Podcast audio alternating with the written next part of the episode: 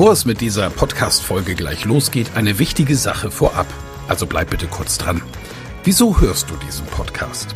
Weil du dich mit Rhetorik beschäftigen willst, ja. Aber willst du dich selbst darin auch verbessern? Selber an dir und deiner wichtigsten Fähigkeit für Erfolg arbeiten? Das Anhören meines Podcasts wird dich dabei unterstützen und auch gleich wartet wieder eine spannende Folge auf dich. Aber ehrlich, wirklich voranbringen wird dich meine Empfehlung an dich jetzt. Das kostenfreie Live-Rhetorik-Training mit mir, Michael Ehlers, Rhetoriktrainer. Darin erfährst du, wie du Redeangst besiegen kannst, was du tun kannst, um andere Menschen zu überzeugen, welche Tricks die Profis nutzen, um in allen Situationen Sicherheit auszustrahlen, mit welcher innovativen Methode du über dieses Training hinaus am Ball bleiben und deine Rhetorik in der Praxis trainieren kannst. Sei also dabei. Pausiere gerne die Folge und gehe auf www.rhetorikheld.de. Diese Website findest du auch in den Show Notes. Wir sehen uns dann. Ich freue mich riesig drauf und jetzt viel Spaß bei der Folge.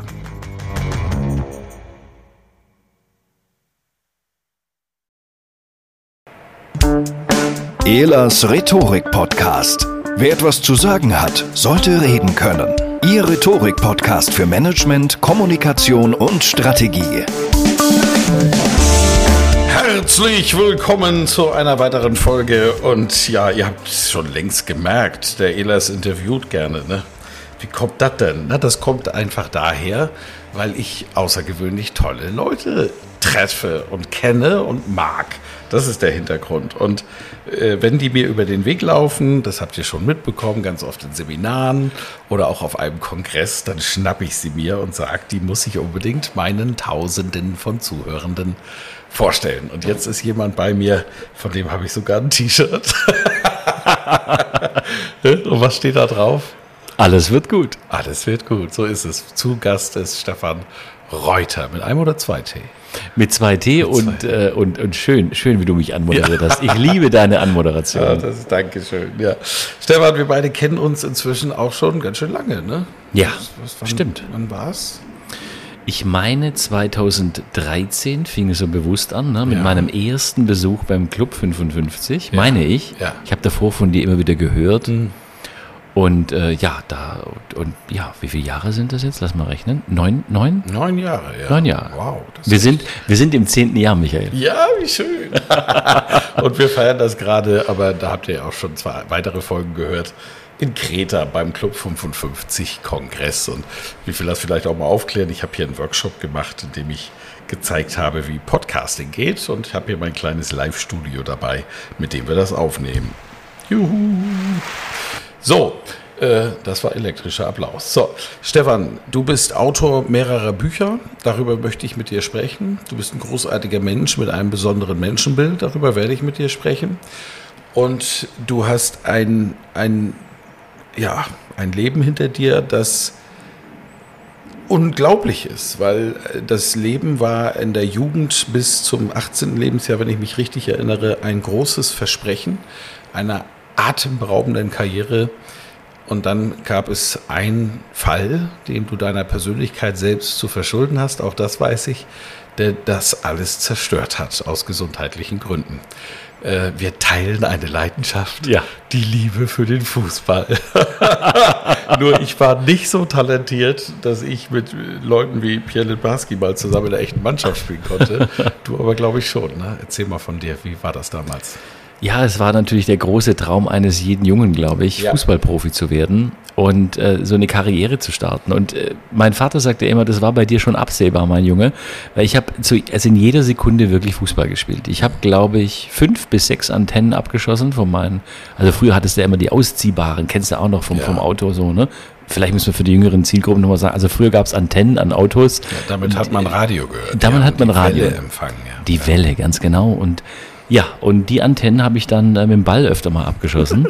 also es war wirklich, äh, ja, und dann, wie du sagst, ne, ich habe einen kleinen Dorfverein gespielt und komme ursprünglich aus dem Nordschwarzwald und dann darf ja der Verein immer talentierte Spieler der Auswahl melden, also der Bezirksauswahl zum damaligen Zeitpunkt. Und so wurde ich gemeldet. Bezirksauswahl Böblingen-Kalf. Und mhm. ja, dann geht das so seinen Weg. Dann württembergische Auswahl, irgendwann Jugendnationalmannschaft. Und weißt du, was ich immer lustig fand? Da kam dann immer so Stefan Reuter, ne? also alle VfB Stuttgart, Ulm ne? und, und die ganzen mhm. Clubs und Kickers und so. Und dann kam immer einer, Stefan Reuter, VfL Obejettingen. ich hätte mich wegschmeißen können, lieber Michael. Das war wirklich toll. Ja.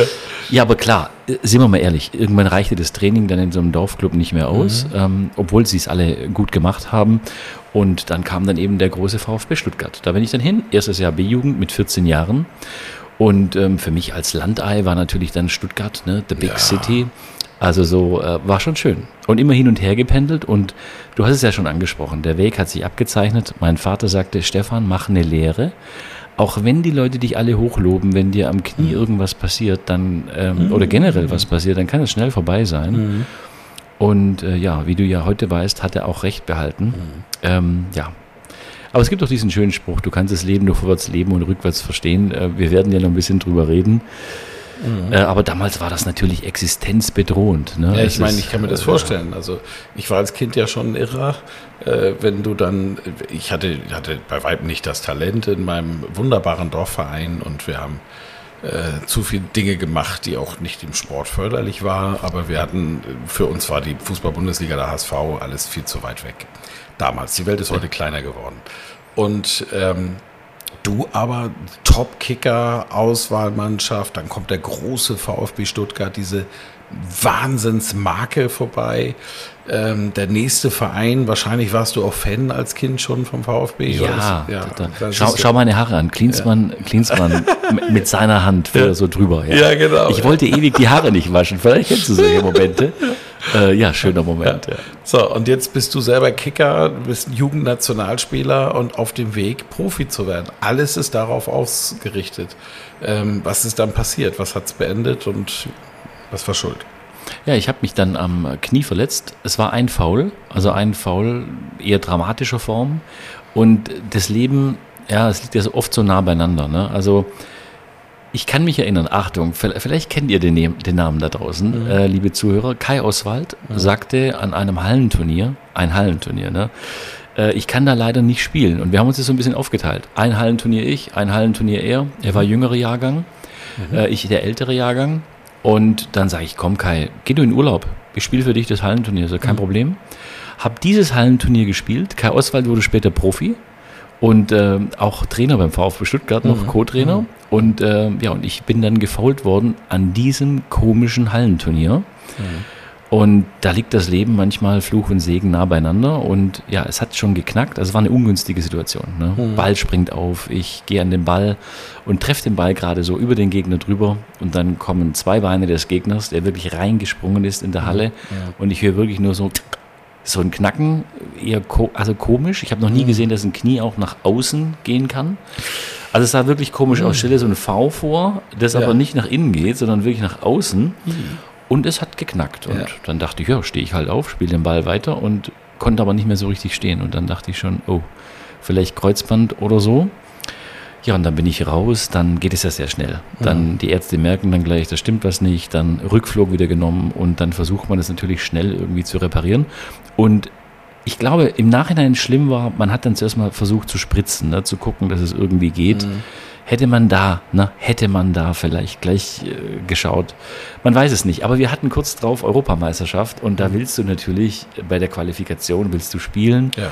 Ist klar. Und dann muss es ja auch schnell gehen. Und ja, dann wieder bei den Profis trainiert, wieder mal verletzt worden an der einen oder anderen Stelle. Sie hatte einfach immer so ein instabiles Gefühl. Mhm.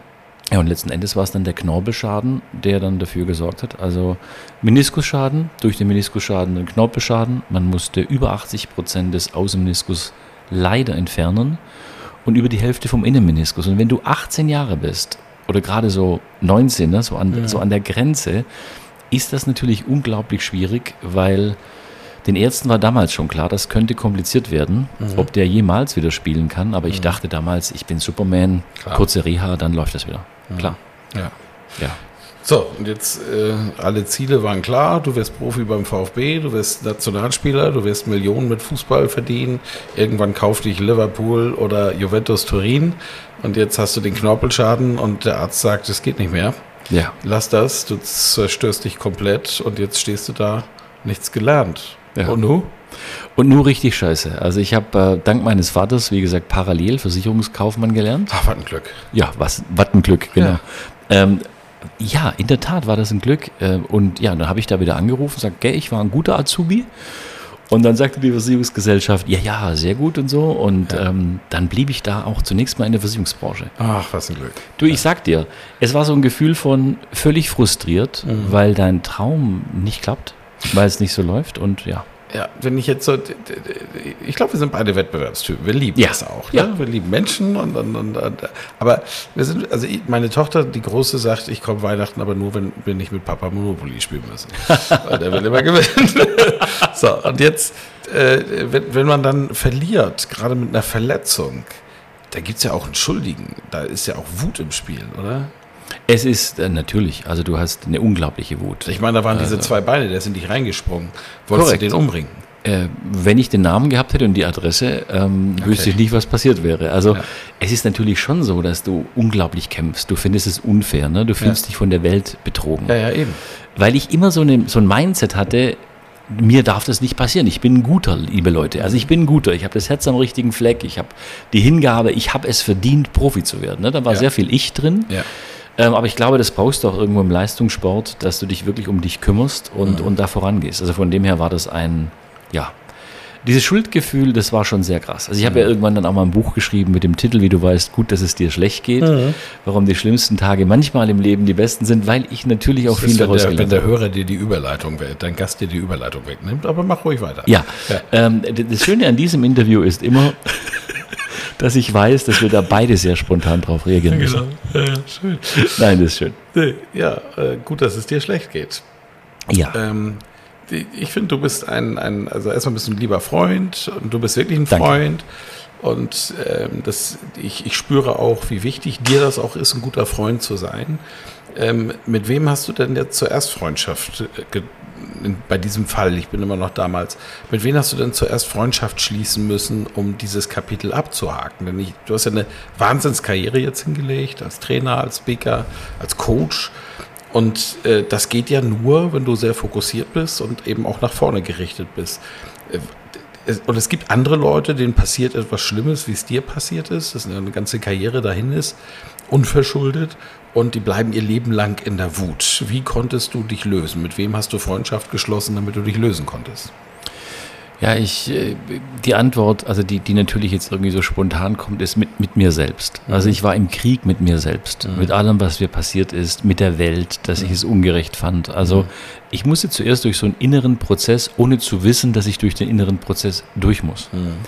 Und was dann kam, sind eben die gesamten Gefühle, die du angesprochen hast, dass ich wütend war auf die Welt, auf die Umwelt, dass ich frustriert war über das Leben. Was mache ich jetzt? Ne? Ich hatte ja zum ersten Mal Zeit, mich mit Freunden zu treffen. Also ich kannte das nicht vorher. Ne? Also äh, das, das ganze Leben war auf den Kopf gestellt und in erster Linie, ich glaube, man hat mir das auch angesehen. Ich war wirklich unentspannt, wütend, äh, manchmal auch aggressiv.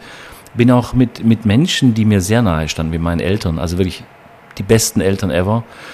Wir kommen ja aus der Gastronomie und, und so leben wir auch zu Hause. Und ähm, da sagt man sich offen die Meinung. Und meine Mutter hat gesagt, geh jetzt Sport machen. Du gehst alle hier auf den Sack, mach irgendwas, ne? Geh raus. Ähm, weil, Junge, du beleidigst hier Leute, die es gut mit dir meinen. Ne? Also ich war wirklich ein Kotzbrocken. Ich würde das wirklich so, so sagen.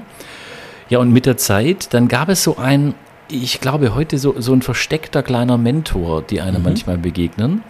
Und der war bei uns in der Versicherungsgesellschaft, der, der war, eigentlich hat der in Haftpflichtunfallschaden gearbeitet, hat immer so eine kleine Brille auf, sah aber aus wie ein Künstler und hatte eine Zirkuspresseagentur, weil der Bilder gemacht hat. Eigentlich war der Fotograf irgendwie. Also der hat tausend Sachen gemacht.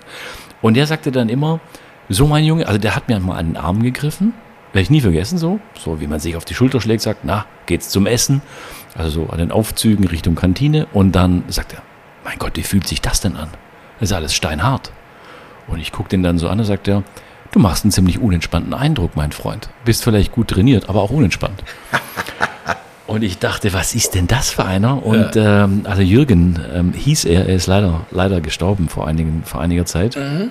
Und der hat mir dann irgendwie so eine neue Welt gezeigt. Und der hat dann gesagt, Junge, du bist gut. Mhm. Und du kannst auch noch was anderes außer Fußball. Und hat mich so ein bisschen unbewusst an die Hand genommen und mir da so ein bisschen gezeigt, wo es hingehen könnte. Mhm. Ja, ich glaube, dass der schon auch mitverantwortlich war, dass es dann innerhalb des Unternehmens ähm, ganz gut lief und, und all die kleinen Puzzleteile, du spürst schon, ich, ich kann dir keine, keine klare Antwort geben und sagen, genau das war's jetzt, was mhm. mir mega geholfen hat. Ich glaube, es waren so kleine Teile, mein Zustand wurde immer besser. Mhm. Ähm, ich kam irgendwann mal damit klar, ich bin mit der Wut irgendwie so besser klargekommen mhm. und es gab dann auch den einen oder anderen, der noch ein paar mehr Talente erkannte. Und mhm. wenn ich das noch hinzufügen darf, mein Vater sagt immer, es ist eigentlich scheißegal, was du machst. Mhm. Wenn du es aber machst, mhm. dann mach es richtig und lass es. Und mhm. das ist ein Mindset, das habe ich heute noch. Entweder ich sage ja, dann ist ja auch ja, mhm. aber der Erfinder des Jein war ein Narr. Mhm. Schön, ja. Mein Vater hat ähnliche Sätze gesagt, genau. Ich will nochmal zurück ähm, es gibt so viele, die Fußballprofi werden möchten. Ich, mir sind wahnsinnig viele begegnet, die auch definitiv die körperlichen Voraussetzungen und auch die fußballerischen Fähigkeiten hatten, mhm. es zu schaffen. Die einen sind, sind zu blöd, wollen es nicht, haben auch Angst vor der Karriere. Dann gibt es die vielen, die es schaffen wollen und die wenigen, die es dann am Ende des Tages schaffen. Du weißt ja, ich habe viel mit Fußball-Bundesliga-Vereinsspielern, Managern zu tun gehabt, Trainern. Ja. Und ähm, diese, diese Wut dort später, war die nicht vielleicht schon vorher in der Karriere da? Was war denn dein Antrieb? War das nur die Lust am Spielen? War dieses Siegen wollen? Da ist es ja auch schon, sind wir mal ehrlich, das sind auch negative Emotionen. Ne? Ja, ich haben die sich dann später kompensiert. Darauf will ich so ein bisschen hinaus. Ja, ich, ich habe das wirklich immer nur positiv empfunden, gewinnen zu wollen. Also, und ich gebe dir recht. Also, hey, mich hättest du mal erleben sollen, wenn wir ein Spiel verloren haben. Also das mhm. war schlecht mit mir da noch die Tasche irgendwo hingeworfen und stinke sauer und so. Mhm. Es war wirklich die Freude am Spiel, die mhm. pure Freude an dem, was ich da mache. Ne? Und das Schöne ist ja, am Anfang denkst du ja nicht darüber nach, dass du später Verträge unterschreiben musst. Es ist mhm. wirklich eine Herzenssache, die du hier ja. Ja, auf den Rasen bringst. Und aber verliert, verloren habe ich noch nie gerne. Mhm. Auch, aber das, das betrifft jetzt alle Bereiche. Mhm. Also wenn Mensch ärgere dich nicht und ich habe da irgendwie verloren, da war ich wirklich also ganz schwierig. Persönlichkeitsding. Ja, es ist ein Persönlichkeitsding, ja. weil es einen, einen hohen Ehrgeiz in mir gibt, mhm. Dinge richtig gut machen zu wollen. Mhm. Und das ist ja an sich auch eine positive Eigenschaft.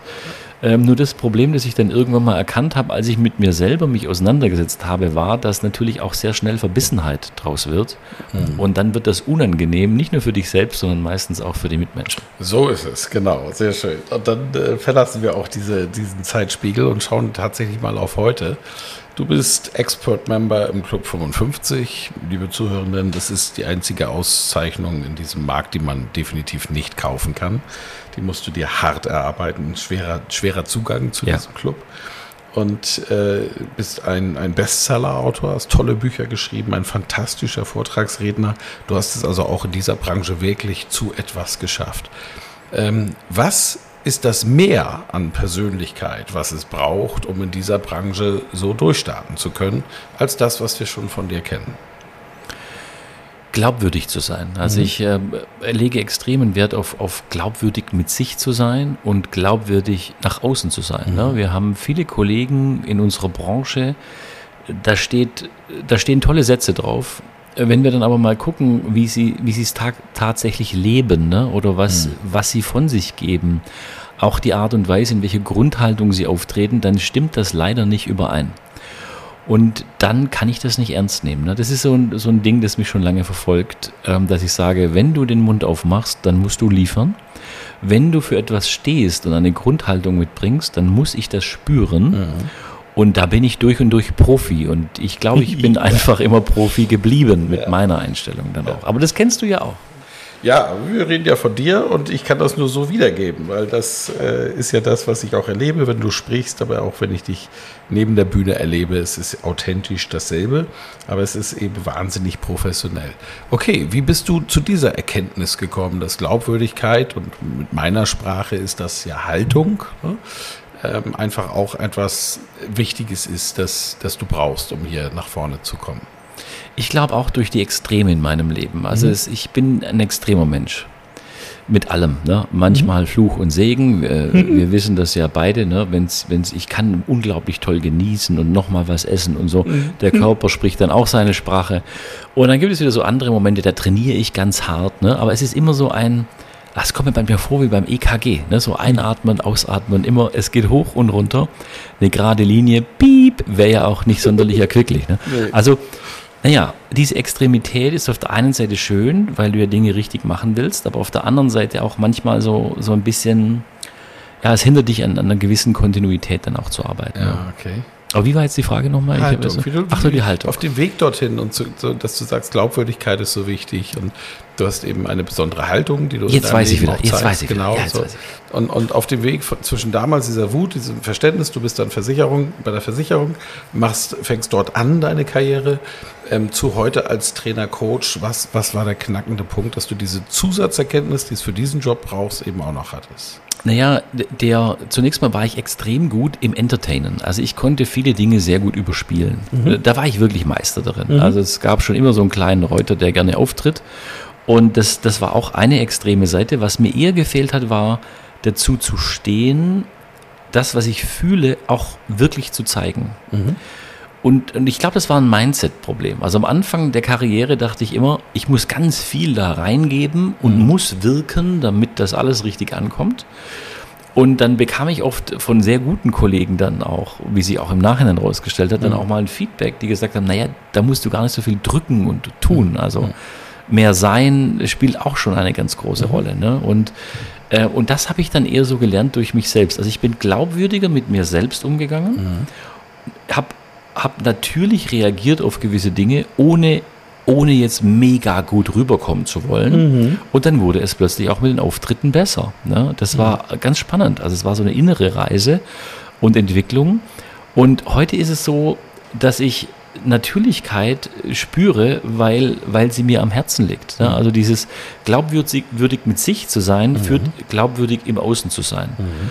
Und wenn ich mich traue, mich so zu zeigen, wie ich bin, natürlich immer passend in unsere jeweiligen Rolle, keine ja. Frage, ähm, aber dann spüre ich, dann, dann resoniere ich mit dem Publikum. Also, und, und dieses Wechselspiel, das hat sehr viel mit Echtheit zu tun. Ja. Und wenn du mich fragst, mit einer ganz, ganz großen Persönlichkeitsentwicklung, wo man sich unverschrocken auch anschauen muss. Ja. Also gibt es so ein paar Dinge, die, die, die, die habe ich dann einfach in der Zeit wohl, wohl ganz gut gelernt. Also zum Entertainer kam heute sehr viel Tiefgang dazu. Und ich glaube, diese Mischung macht es aus. Ne? Mhm. Also unsere Kollegin Frauke Ihren sagt es immer so schön, weißt du, Stefan, ist echt unfair. Du bist irgendwie, du kannst Bühne irgendwie entertainen und auf der anderen Seite sitze ich mit dir für ein tiefes Gespräch über etwas. Krass, wer bist du denn? Und dann sage ich immer, das steckt beides in mir. Mhm. Schön, ja. Gefällt mir.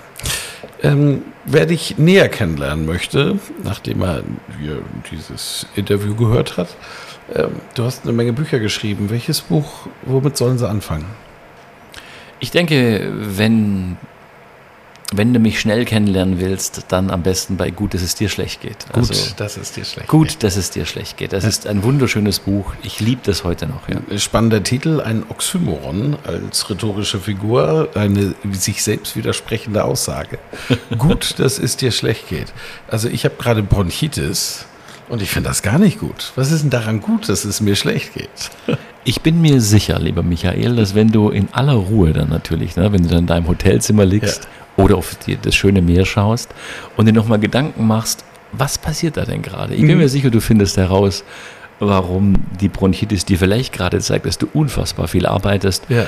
oder dich überragend ernährst, vielleicht gerade auch. Ja, das ist die Antwort. Ja. ja. Und ich bin mir sicher, dass wir Menschen das, es ist schön, dass du es ansprichst, mhm. ich bin mir sicher, wir wissen das auch. Klar. Dass wenn sowas passiert und sich zeigt und dann kriegst du so einen kleinen Pieks vom Leben und die Frage ist, was machen wir damit? Mhm. Das kannst nur du entscheiden, mein Lieber. Seht ihr, ihr lieben Elas Rhetorik-Podcast-Hörenden, ne? Ich habe euch nicht zu viel versprochen. Ein, ein ganz, ganz großartiger Mensch. Eine Abschlussfrage noch.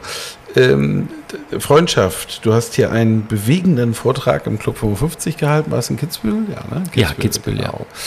Und äh, der hat mir unglaublich viel Freude gemacht und der hat auch etwas mit diesem ganzen Club gemacht. Dieser Club ist ein kompetitiver Club. Hier sind Leute, die sind alle im Grunde genommen in denselben Märkten, Trainer, Speaker, wir versuchen, die Besten der Besten zu kriegen. Dass das nicht klappt, ist klar. Das ist eine, eine Logik in sich, weil das, man, man hier sehr viele Verpflichtungen eingeht. Das ist nicht jeder für zu haben. Aber äh, ich, ich weiß, dass dieser Vortrag, diese Idee, die wir hier haben, nämlich ein Club von Freunden zu sein, immer einen kompetitiven Markt, ähm, dass das funktioniert hat. Und ähm, was bedeutet dir Freundschaft? Was ist Freundschaft? Liefer du mir doch mal eine Definition davon. Boah, Freundschaft also ich, zunächst mal ist es ja bei uns so, als ich damals auch an den Vortrag rangegangen bin zu dem Thema Freundschaft, gibt es Freundschaft unter Business-Kollegen mhm. wirklich. Ne? Da können, ja. können wir auch mit Hans-Uwe Köhler jetzt stundenlang drüber diskutieren, mhm. ob das wirklich denn der Fall ist. Und dann habe ich mir überlegt, wie war das denn beim VfB Stuttgart? wenn die Besten der Besten zusammengerufen werden in eine Gemeinschaft, weil so ähnlich ist es ja hier im Club mhm. 55 und das hat unglaublich viel Parallelen zu meiner VfB-Zeit. Mhm. Weil da haben wir auch immer gesagt, eine Elf, elf Freunde auf dem Platz. Mhm. Naja, kann ich dir ganz andere Dinge sagen. Mhm. Aber es ist natürlich so, die Besten kommen zusammen und sie können zunächst mal dafür, dafür können sie mal nichts. Ne? Ja. Also sie haben zwei, die sie empfehlen, die kommen in den Club. So, und dann trifft man sich und dann entsteht ja was. Und ich glaube, wenn man sich offen hingibt, mit, mit einem tiefen Vertrauen, dass es mhm. der andere letzten Endes mit einem auch gut meint, also ich muss mich zuerst mal öffnen, mhm. das erfordert Vertrauen wenn ich dieses Vertrauen dem anderen entgegenbringe und dieses Vertrauen zurückbekomme, dieses Wechselspiel ist ein ganz, ganz spannendes Wechselspiel. Mhm. Und dann spüre ich, dass da eine gewisse Tiefe dann auch entsteht. Mhm. Und wenn ich das auf Freundschaft beziehe, Freundschaft bedeutet, wenn du einen Erfolg hast, dann gönne ich dir den Erfolg. Hast du ein Leid, dann erzähl mir davon. Geteiltes Leid ist halbes Leid. Freundschaft bedeutet so viel für mich, weil ich nicht nur für mich selbst da bin, sondern eben auch nach dir gucke, dass mhm. es dir gut geht. Und das natürlich in einen Club zu übertragen, äh, wie wir ihn hier haben beim Club 55, das ist und, und das war und es ist eine Challenge. Mhm. Und mit dem Vortrag, wie du weißt, wollte ich zutiefst dafür inspirieren, dass wir uns öffnen müssen, dass wir uns zumuten mhm. müssen. Mit den guten Seiten, die wir ja kennen aus unserem Business, da sind wir stark drin, aber eben auch mit den verletzlichen Seiten. Und wie du weißt, habe ich damals ja auch ähm, dafür gesorgt, dass nicht alle Gäste, glaube ich, da waren, auch beim Vortrag. Ähm, weil ich wollte schon speziell das für uns und, und für den Club dann auch tun, mhm. um zu zeigen, was passieren kann, wenn wir uns auf dem Weg der Freundschaft ähm, noch mehr öffnen und uns gegenseitig zumuten. Ja. ja, was ist dein Gefühl? Hat das geklappt? Ich glaube, wir sind auf einem guten Weg hier mhm. im Club. Das glaube ich in jedem Fall. Was natürlich dann dazwischen kam, und das war wirklich ungünstig, waren jetzt zwei Jahre Online-Kongress, ne? Online-Hybrid. Ich meine, so ist es dann auch, weil Menschen müssen sich sehen und die Nähe herstellen. Mhm. Und an der Stelle vielleicht auch nochmal an all deine Hörer jetzt. Mhm. Ähm, äh, liebe Hörer, ne, Michael Ehlers ist äh, ein grandioser Präsident gewesen des Club mhm. 55. Ne? Michael, das weißt du, das habe ich schon immer sehr geschätzt und hast den Club in wirklich stürmischen Zeiten ähm, hier gelenkt und gesteuert. Und das mhm neben all dem anderen, ähm, was uns in der Freundschaft auszeichnet, aber das schätze ich auch besonders, weil du hast einen Top-Job gemacht, wenn ich das so sagen darf. Ja, vielen, vielen Dank. War eine schöne Arbeit auch die meiste Zeit. Also, äh, ich finde, das ist geglückt. Also dieser, äh, und du hast ja vollkommen recht, das ist wie in einer Fußballmannschaft. Wir spielen zusammen, wir wollen zusammen gewinnen.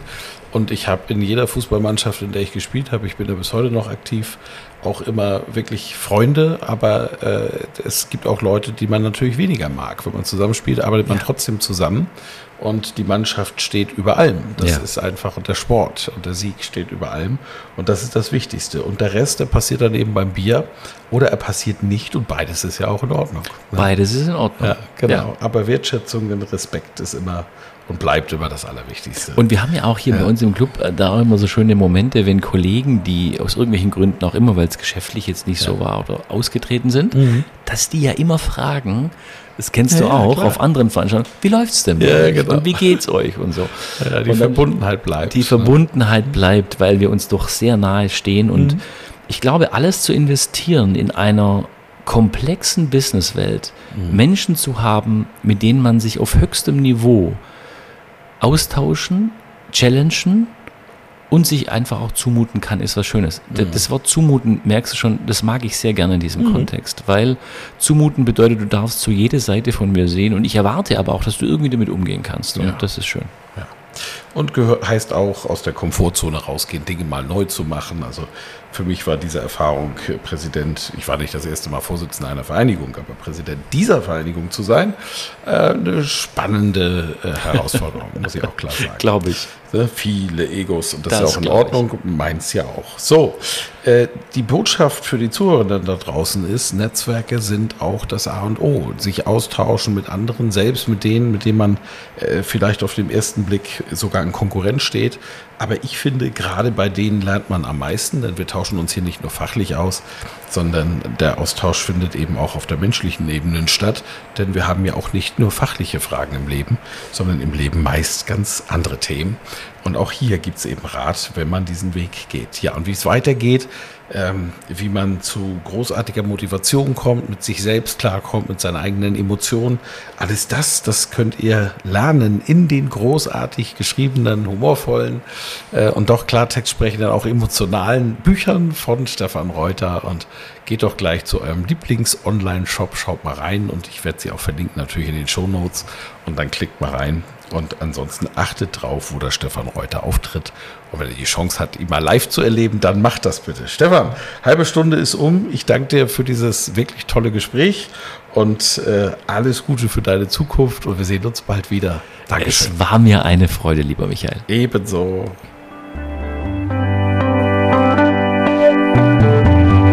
Vielen Dank fürs Zuhören. Mehr Informationen unter www.rhetorik.me.